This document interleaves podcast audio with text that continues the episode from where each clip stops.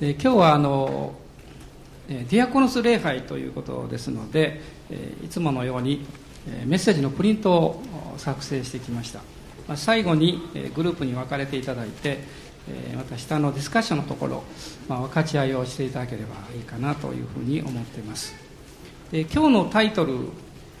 読みますと一瞬ドキッとするようなタイトルですが「人生最後の挨拶という、まあ、そういう、タイトルをつけました、ま、皆さんご存知のある歌詞を、え読みたいと思います。暮れなずむ街の光と影の中去りゆくあなたへ送る言葉。悲しみこらえて微笑むよりも涙枯れるまで泣く方がいい。人は悲しみが多いほど人には優しくできるのだから。さよならだけでは寂しすぎるから。愛するあなたへ送る言葉、えー、これはあのテレビドラマでも有名でしたけどえ3年 B 組金八先生の えシリーズの、まあ、主題歌でもあったあの歌なんですけれどもあの武田鉄矢がえこの主演するこれはドラマですが私も何回も子供たちと当時よく見ました。で、まあ、1980年以降ですねあの学校の卒業式などに、えー、この歌がよく歌われるようになったんですね、まあ、それまではあの卒業式というと「えー、青毛羽尊し」とか「蛍の光」だけだったんですけど、まあ、これ以外にも、えー、いろんな歌がこの歌われるようになりました。言葉っていうのはおそらく私たちの人生の中で一番その人の生き方に影響を与える。そしてその心の中にいつまでも宝として、まあ、ある人にとっては爆弾のように感じるかも分かりませんが、えー、残っていくものじゃないかなというふうにあの思います。もし皆さんが、まあ、人生の最後の時期に、まあ、家族の方以外に何か言葉を送りたいあるいは挨拶をしたいと思われたらならばどういう方にまず言葉を送られるでしょうか？あるいはどういうことを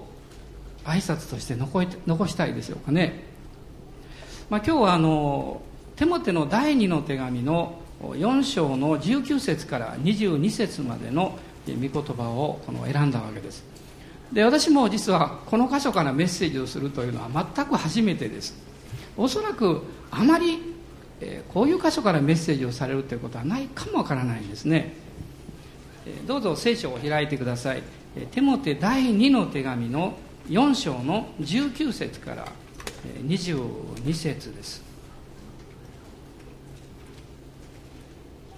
ご一緒にどうぞ。プリスカとアクラによろしく。またオネシポロの家族によろしく。エラストはコリントにとどまりトロピモは病気のためにミレトに残してきました。何とかして冬になる前に来てください。ユプロブデスリノスクラウディアまたすべての兄弟たちがあなたによろしくと言っています。主があなたの霊と共におられますように恵みがあなた方と共にありますように。この箇所はまさに使徒パウロの最後の最後の手紙の挨拶の箇所なんです。でパウロという人は新約聖書の27巻の中13の書簡を主によって導かれて書いた人です。ヘブル人の手紙をもしパウロの著作、まあ、もちろん精霊に導かれてですけれどもとしますと半分以上新約聖書はパウロを通して神様が書くように導かれたということになるわけです。でその中でテモテの第一の手紙と第二の手紙そしてテトスの手紙この3つは牧会書簡というふうに呼ばれています。そしてこの3つの書簡が書かれた時期というのはパウロが3回の伝道旅行を終えてエルサレムで捕らえられて2年間カイザリアで過ごしそしてローマに船で送られていきます。そしてローマでの、まあえー、囚われの身としての年数があるわけですがそして一もう一度解放されまして今度は、えー、囚人として、まあ、犯罪人として、えー、ローマからの犯罪人として捉えられます。それはあのクリスチャンがローマに火を放った大火の原因を作ったという、まあ、そのリーダーの一人であるという、まあ、そういう、まあ、権利がかけられていたこともあります。そして彼は捕らえられて殉教をするわけです、まあ、この間大体、まあ、AD の64年頃から67年頃彼が殉教を待っているその直前に書かれた書簡。これがこの牧会書簡というふうに呼ばれてこのいるものなんです。でパウロはこの時多くの弟子たちを持っておりました。でしかしある人たちは残念ながら信仰を捨てて離れていってしまいました。おそらく彼が本当に悲しかったんでしょう。それをはっきり書いてるところがこの4章の10節にあるんですけどデマスは今の世を愛し去っていっただけではなくって私を捨ててと書いてます。それぐらいパウロにとってこれはショッキングな出来事だったんですよね、まあ、それにもこのそれ以外にもこのローマの迫害に耐えかねてあるいはその状況のゆえにパウロの元から去っていった人たちが、まあ、信仰はなくさなくても離れていった人たちがたくさんいたようです。でそういう中で2人の、まあ、彼の霊の子供と呼んでもいいでしょう。本当の友としてずっとそばにおりあるいはそばにいてほしいと特に思った人物があります。それがルカとそしてテモテという人物です。しかしパウロがこの手紙を書きました時にルカは、まあ、幸い彼のそばにおりました。この11節の中に「ルカだけは私と共におります」と書いてます。そしてこの手紙はもちろんテモテ宛てに書いたわけですね。マルコを伴って一緒に来てください。彼は私の務めのために役に立つからです。と記しています。ということはテモテはその時エペソにいて牧会をしていたということです。それからテトスにも手紙を書きましたがテトスはクレネ島という島がありますが、えー、エーゲ海にあります。その島にある教会でその時奉仕をしていたようです。おそらくパウロはただ単に寂しいから、えー、何か少し哀愁の漂う漂うようなですねこの獄中書簡とは少し感じが違うんですねこの牧会書簡というのは、えそういうものを書いただけということではなくって彼は知っていたんだと思います。私はもうすぐこの世を去っていくんだ、まあ、実際に、えー、この 4,、えー、4章の6節には、えー、彼がそれを記しています。私は今や注ぎの供え物となります。私が世を去る時はすでに来ました。すでに来ました。もうすぐ来るでしょうじゃなくてもうすでに来ましたとこういうふうに言っているわけです。でパウロという人物は、まあ、どういう人物だったんでしょうか？少し背景を、えー、お話したいと思いますが彼はタルソというところで生まれました。両親はユダヤ人だったんです。でも生まれた場所はイスラエルではなくって、えーまあ、今のギリシャの南の端ですね。地中海沿いのところですが、えー、そのタルソという大きな町で生まれました。当時このタルソというのは、まあ、世界の三大、えー、大学都市と呼ばれていました。ギリシャのアテネ北アフリカのアレキサンドリアそしてこの小アジアにありますタルソ。ここが学問の中心地でもあったわけです。でパウロは生まれた時からユダヤ人であったにもかかわらずローマの市民権を持っておりました。でこれは驚くべきことなんですね、えー、市民権を持つということはローマ人以外でですね何らかの方法でそれを手に入れるためには多額のお金をまあ払ったかあるいは特別な功績があったか。何かそういうつながりがなければユダヤ人でありながらローマの市民権を持っているということは考えられないことなんです。おそらく彼の家は資産家であったんでしょう。そして両親もおそらくいろんな面で社会的にも地位の高い人だったというふうに考えられます。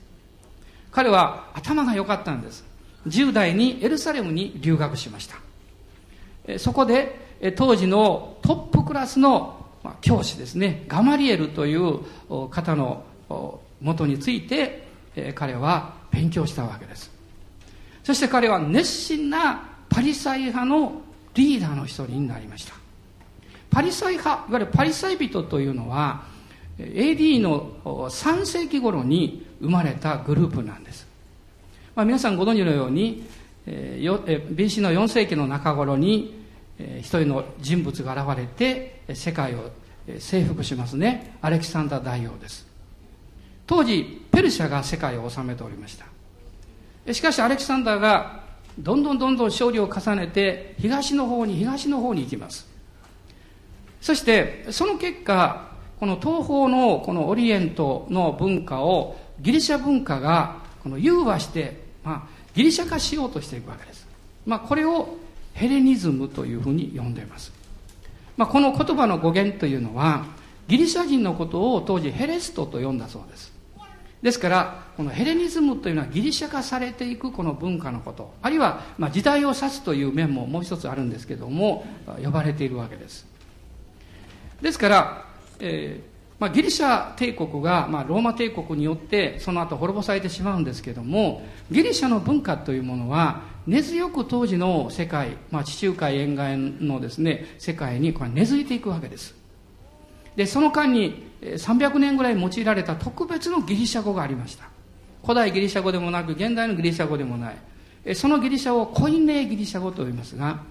聖書はですねその時代に新約聖書は書かれましたから新約聖書は普通のギリシャ語ではなくってその当時だけ使われていたコインレイギリシャ語というギリシャ語によって書かれたんです。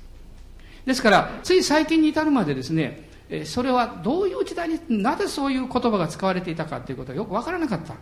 でもこの資料を調べまして、まあ、歴史を調べてそのことが分かったそうです。でこのギリシャ化していこうというこの、まあ、力を伴ったこの文明の働きというものがやがてイスラエルにもやってきます。ユダヤ人たちをギリシャ化しようという当然こういう力というものが働いてくるわけです。でそのギリシャ化されることに対して激しく抵抗して立ち上がったグループがパリサイ派というグループなんです。それに反対にですねそのギリシャ化されることを受け入れていこうというふうにして生まれたグループがサドカイ派と言われてるんです。新約聖書にもサドカイ人というのが出てきますが彼らは少数だったんですけどもなぜなのかわからないんですが祭司職がそこから生まれていたんです。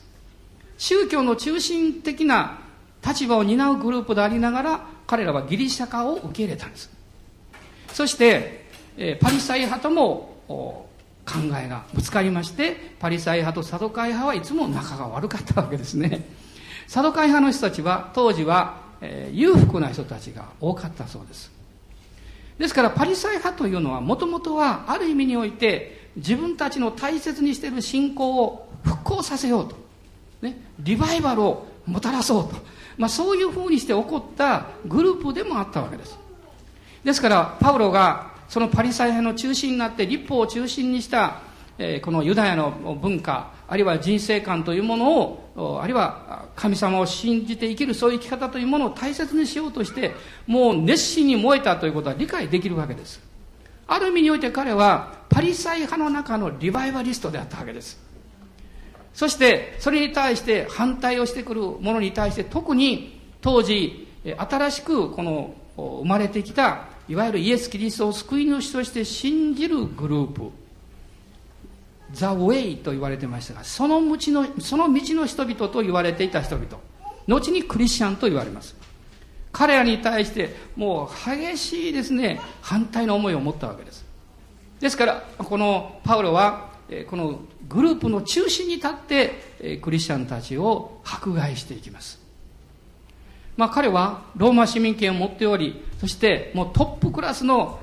才能とそして教養を身につけて宗教においても徹底して立法を守ろうとしたそういう人物。彼はベニヤ民族の出身です。皆様にかつてベニヤ民の話をしたことがあると思いますけどその彼らの祖であるベニヤミンの信仰というものを彼らは受け継いでいったわけです。しかしそれがいつの間にか形骸化していきます。宗教的になり儀式的になり立法的になり命を失う。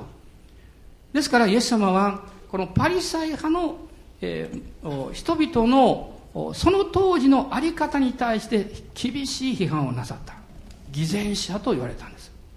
それは彼らはそのことを、えー、語っていながらそのように生きようとはしていなかったからなんですね。パウロもおそらくそういうこともある程度知っていたと思います。彼なりにリバイバルが必要だと思っていたんですよ。そして、タマスコまで行って許可をもらってクリスチャンたちを捉えてですね、牢に入れようとしていく途中で、イエス様に出会って、彼はもう馬から落ちてですね、そして、えー、彼はクリスチャンになるわけです。サウロ、サウロ、なぜ私を迫害するのか。彼はその時に、いや、私はキリストを迫害していたわけじゃない。クリスチャン、いわゆるその道の人々と言われる異端者を迫害してたんだと思ってたわけです。しかし、それが実は救い主を迫害していたということに気がつきます。彼はしばらく目が見えなくなります。彼はおそらくその時に考える、祈るチャンスを与えられたんだと思います。皆さん注意していただきたいんです。あなたが当たり前のように生活し行動していたある部分がある日突然できなくなった。あるいは門が閉ざされたように思う。あるいは自分の生き方にものすごく影響を与えることが起こってしまったとすれば、それは単なる出来事ではないはずなんです。私たちがある意味で不自由になる、ある意味で見えなくされるという経験、ある意味で門が、道が閉ざされるという経験は、あなたの頭の働きを少し止めて、神を見上げなさいという意味ではないでしょうか。あなたが行動することを制限されたときに祈ることを始めるはずです。あなたが物事がうまくいかなくなったときに上を見上げて主の名を呼び始めるはずなんです。パウロはまさにそういう経験をして彼は改心します。でもすぐにクリスチャンとして活動したわけではありません。彼はその後ダマスコに行き、そしてアラビアに3年間彼はとどまります。彼がどこにいて何をしてたのか聖書は何も語ってません。ただ私たちにわかることは、この3年間のアラビアの経験というものが、彼を、この旧約聖書とイエス様こそキリストである、イエス・キリストという救い主とが、この旧約の予言と同じであって、この方が私たちの救い主なんだということを、彼が理解する機会を神が与えられたということです。沈黙は、新しい言葉を生み出すための必要な条件です。現代の文明のおそらく大きな問題の一つは、語ることが中心で、沈黙が何かゴミ箱のように考えられているところだと思います。聖書は逆に言ってます。沈黙こそ本当の言葉を生み出すための実は土壌であるわけです。ですから、神の前にやたらにこの、えー、祈りばかりをするな、ね、いわゆる言葉だけを語るなとも言われています。私たちは沈黙の時に初めて神に心を向けます。そして神に聞こうとします。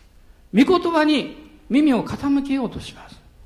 パウロはその経験の中でへり下り、のアンテオ家の教会にやがて導かれていくわけです。そこではすでにバルナバが伝道して、まあ、その当時は無名の人たちが伝道して教会ができたんですけど、バルナバがそこに導かれ、教会がどんどん大きくなってました。パウロは教えることにはもう当時最高の人物です。ですからバルナバはサウロを探しに行って連れてきて、そして、えー、御言葉を教えてもらうわけです。やがてこの二人が神様の大きな計画のもとでペアを組んで、世界の伝道旅行に神に導かれていくようになるとは二人とも考えていなかったと思います。神様が何らかのためにあなたを用いられる。何らかの必要のためにあなたを呼ばれる。何らかのことを通してあなたにあることをするように導かれる。それは偶然ではありません。ああ、あなたはですね、たまたまでそこに行ったんですよというかもわかんない。そのたまたまがヤコブのベテル経験のようにあなたの生涯を変えるものになるでしょう。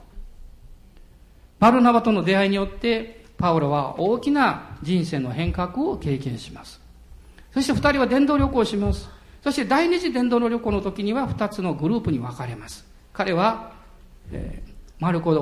を連れて行くのに反対だったもんですから、シラスを連れてパウロは再び小アジアに伝道に行きます。そしてヨーロッパに渡っていくわけです。実はこの第二次伝道旅行の中で、パウロは生涯の素晴らしい信仰の友そして、えー、彼の人生を具体的に支えていった人々に出会うんです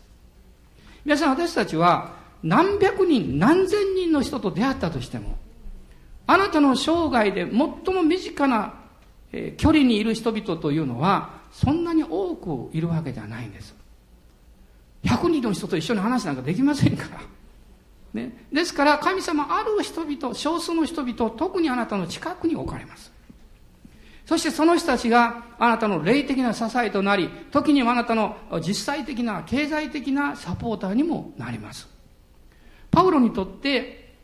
そのような、まあ、支えの人たちはある意味では多くいたかもわかりませんが彼の目から見ますとそんなに多くではありません。そして彼がそういう出会いをする人物がこのテモテだったんですね。その後、ルカに会います。その後、プリスカとアクラに会います。実はこの人々というのは全部第二次伝道旅行の時に出会った人々なんです。神様に仕えるということは私は大きな祝福だと思っています。ある人は一回だけ奉仕をして、一回だけ何かをして、もうあれしんどいからもうやめます。難しいからやめますと言います。私はそうこう思います。ああ、あの人は、神様が備えられていた素晴らしい報酬を受ける時を失ったなと思います。聖書を見ていきますと、神はあなたに二度呼ばれます。一度あなたを呼び出されます。そしてあなたがその後で、主よ私はあなたに従いたいんですと言いますと、もう一度声をかけられます。その時から本当の奉仕が始まります。パウロがこの伝道旅行において第二次伝道旅行というのは彼の生涯を変えるほど大きな報いを得たんです。それは良い人を、人々を得たということです。良いサポーター、良い道路者を得たということです。テモテやルカ、この人たちがまさに彼の最後の最後の人生の終わりまで彼の心に一番近くにいた人々であったからです。この間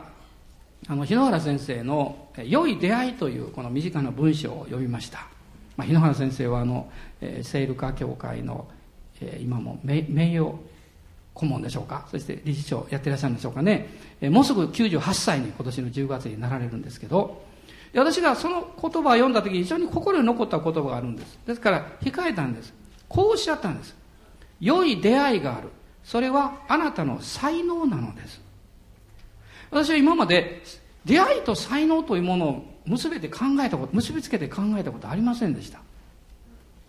でもなるほどと思ったんです。こういうふうに書いてらっしゃいました。人は探し求めているものに出会えます。求めていなければ多くの場合見過ごしてしまいます。人は探し求めている人に出会えます。求めていなければ多くの場合通り過ごしてしまいます。良い人良いことに出会えるのは多くの場合私たちが求めていたからです。私たちの心の求め方に応じて良い人良い出来事はやってきます。自分の心の在り方に応じて良い出会いが生まれるのです。なるほどと思いました。そういう意味において良い出会いはあなたの才能ですと。あなたが求めることに出会い求める人に出会っていく。なるほどと思います。パウロはその働きの中でおそらく考えたでしょう。この福音宣教という大きな働きをしていくために自分だけでやってるならば限界がある。もう限りがある。そして彼は良い器が生まれるようにそういう人々に出会うように求めていったわけです。そして神様はそのようにさせてくださいました、まあ、今日も、えー、何人かお客様が見えていらっしゃいますけれども私はこの南大阪福音教会だけの歩みを振り返ってみてもどれだけ多くの人に助けられそして支えられ祈られてきたかということを覚えてですねいつも感謝しております。ある意味においてこの教会は世界のいろんなところにいる人々にいつも覚えられて祈られています。ラオスではね路線先生たちが祈っておられます。タンザニアには安岡先生たち祈ってます、カナダではねとしこ宣教師たちが祈ってくださっています。もうこういうふうに上げていくとね、インドネシアでもドイツでも、えー、そして私たちが関わりのあるインドや、また、あの、台湾やですね、韓国やいろんな国々で、この教会のことが覚えられています。昨日もキム先生が電話くださいました。時々電話急にかかってくるんです。まず私が聞くのは、今どこにおられますか？ということですね。アメリカなのか韓国なのか日本なのかわかんないですけど、すると答えられました。あなたの近所にいますと言いました。近所、どこかな？と思いました。和歌山でした。それアメリカから比べたら、和歌山の近所ですからね。で、電話かけてくださって、まずおっしゃったことは、パスタあなたのご家族はお元気ですか？ってね、教会の皆さん元気ですか？って。私はいつも祈ってますよって。皆さんなんと嬉しいことじゃないでしょうかね？で、皆さんも祈ってる人に出会った時に、祈ってる国に行った時に、あなたは何の心の咎めもなく嘘じゃありませんから、私は祈ってるんですよと言えるはずです。祈ってないのに祈ってますよってね、言うとちょっとこう咎めを感じます。あの、これから祈りますってね。まあそれでもいいでしょうけど、パウロは多くの人に祈られてきました。多くの人を祈ってきました。そしてこの最後に彼は素晴らしい出会いをきっと神様に感謝したと思います。特に、えー、二組の夫婦とこの家族なんですが、彼はこの挨拶をこの最後の最後に残したんです。19節に書かれてました、プリスカとアクラによろしく。また、オネシポロの家族によろしくと彼は言いました。このプリスカとアクラというのは主に献身した夫婦の信徒伝道者。あるいは牧会者であると言ってもいいと思います。彼らはエペソの教会の開拓後、パウロと一緒に開拓しましたけど、家の教会を開きました。そして、エペソの教会を牧会したんですね。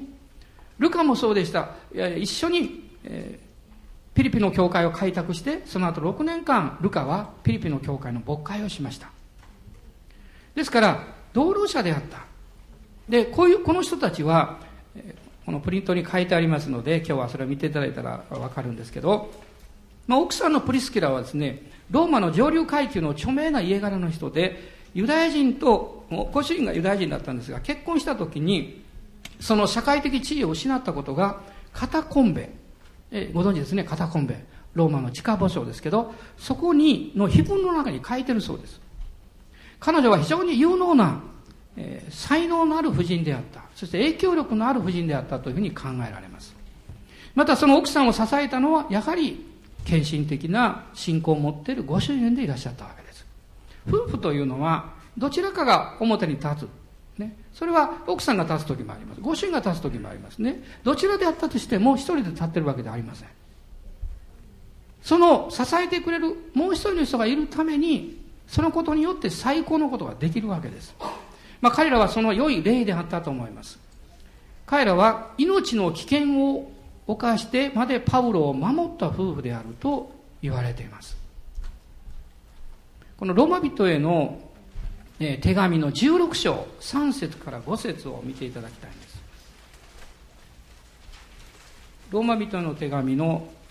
16章です。3節から5節ここにプリスカとアクラについて少し書かれていますキリストイエスにあって私の道路者であるプリスカとアクラによろしく伝えてくださいこの人たちは自分の命の危険を冒して私の命を守ってくれたのです。この人たちには私だけではなく違法人の全ての教会も感謝しています。またその家の教会によろしく伝えてください、まあ、こういうふうにパウロはこのローマ人の手紙で彼らのことを記しています。彼らは違法人の全ての教会に名が知れ渡っておりました。彼らは教会に感謝されていた人々であったんです。ということはつまり彼らは自分たちの信仰と祝福だけを第一にして教会生活をしていなかった人であったということが言えますもしあなたが他の人に心に留めていただこうとすれば、あなたはその人のことを心に留めなければいけません。人生にとって最も大事なことは何なんでしょう？ある先輩の方がこう言いました。その人が亡くなる前に、どれほど多くの人々に感謝され、尊敬されているかということですと書きました。その人が何をしたか、どれだけの偉業を成し遂げたか、そんなことじゃない。どれだけ有能であったか、そんなことは忘れ去られていくんです。パウロは、プリスカとアクラは、違法人のすべての教会に感謝されていたと言っています。彼らが感謝した理由があります。一つは、彼らのまた霊の父であるパウロのために命を懸けたからです。自分たちの霊の父であるパウロを助けた人は自分たちが感謝し、尊敬すべき人々であるということを知っていたからです。そしてもう一つは、彼ら自身も他の教会のために捧げ、そして仕えたからです。出て行って共に参加したからです。この夫婦はそういう意味において当時の教会に名が知れ渡っておりました。それだけではない。神様の御心を深く理解する人物であったわけです。雄弁な説教家であるアポロがエペソに来ましたときに、彼らはエペロ、エペソ、あ、ごめんなさい、アポロを自分の家に招いて、そして、さらに正確に深くアポロが語っていたことについて解き明かしました。アポロに説教したわけではありません。自分たちが学んだことを分け与えました。こういうことができる器であったということです。パウロはこの夫婦によろしくとこの最後に最後の手紙の中で名を記したわけです。もう一つの家族、オネシポロ。オネシポロという名前は実は聖書の中には第二手モテにだけ2回出てくる名前なんです。しかも二度ともですね、家族と一緒にくっついて呼ばれています。オネシポロの家族というふうに呼ばれています。つまり、彼らは主に仕える家族であったということがわかるわけです。で、第二手モての一章の16節から18節を見ていただけますでしょうか？16から18。はい。オネシポロの家族を主が憐れんでくださるように。彼はたびたび私を元気づけてくれ、また私が鎖につながれていることを恥とも思わず、ローマに着いた時には熱心に私を探して見つけ出してくれたのです。かの日には主が憐れみを彼に示してくださいますように。彼がエペソでどれほど私に仕えてくれたかはあなたが一番よく知っています。オネシポロとその家族はパウロをいつも励まし、そして元気づけた人々だとパウロは自分で記しています。福音に仕える伝道者にとって一番の友達は、あ、友達じゃないですけど、一番近くにいる 存在は失望感です。何度も何度も失望します。私は失望を味わったことのない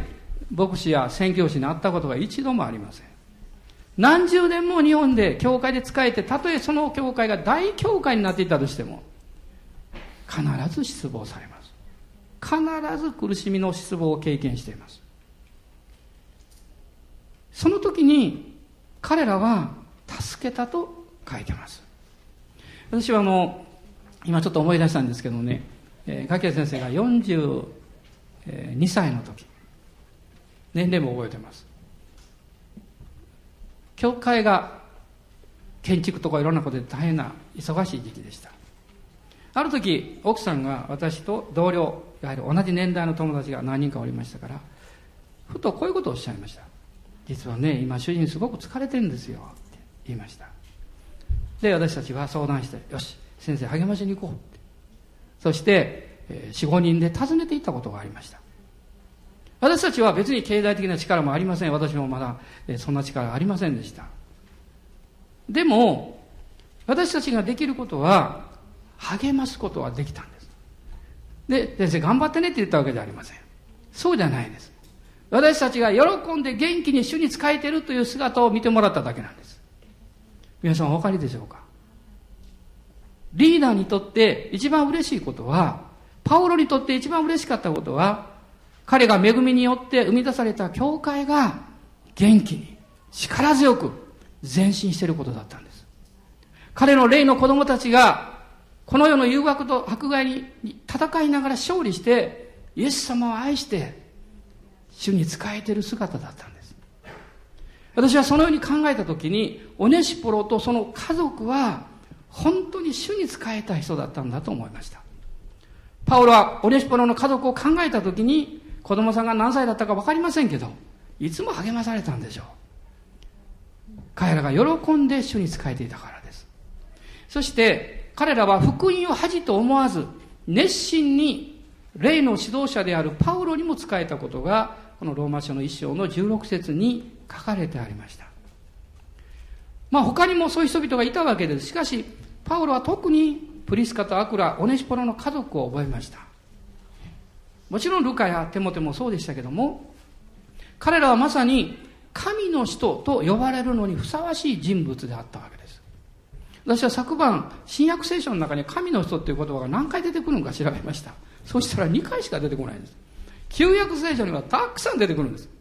でも新約聖書には神の人という言葉は2回、しかもテモテの第1と第2に1回ずつしか出てきません。でもパウロは自分の人生の最後に書いた書簡にその言葉を用いてるんですよ。これは意味が深いことだと思います。彼らがもし、パウロがもし彼らのことを一言で表すならば、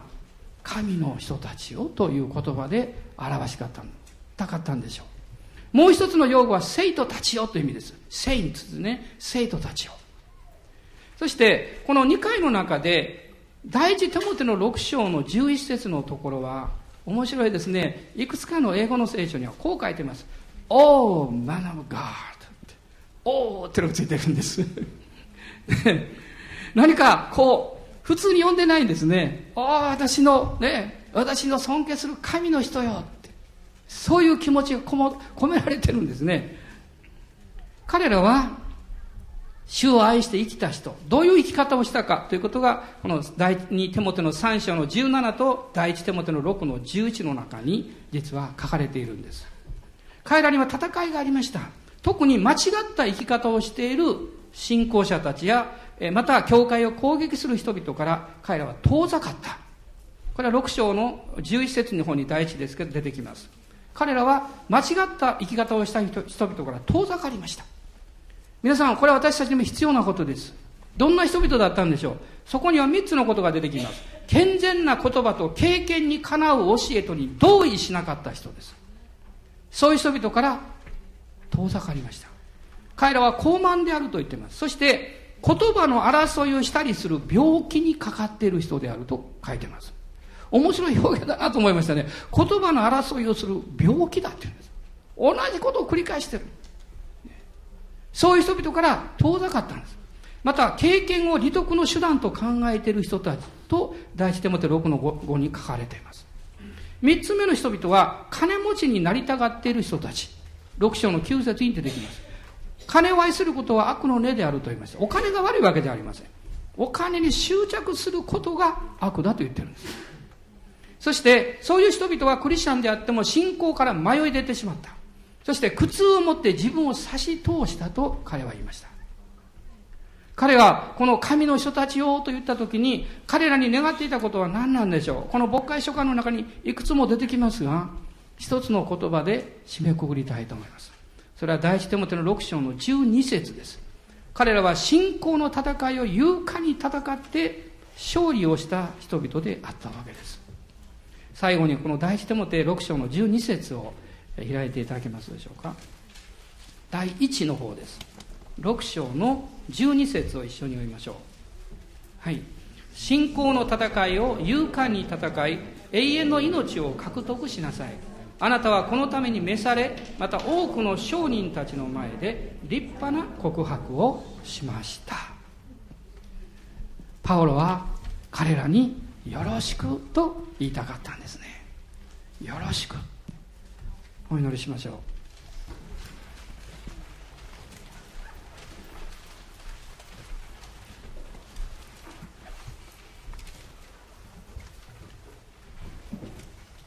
主イエス様この日を心から感謝します。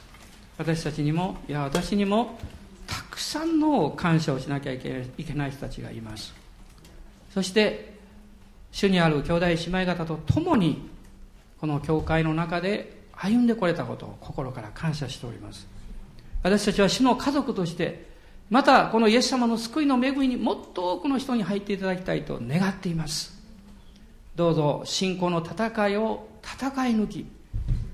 あなたの良き商人として生き抜いていくことができるように、今日も上からの力を持って私たちに臨んでください。勇気を与えてください。特に今戦いの中にいらっしゃる方たちの上に癒しと解放と恵みを与えてください。私たちはいつも問題が何かあります。これがなければと思うことがいつもどこかにあります。でも主よあなたはその弱さのところに十二分な恵みを表してくださる方であることを感謝申し上げます。あなたを見上げます。私たちは共に一つとして歩んでいきます。イエス様の皆によって祝福いたします。アーメン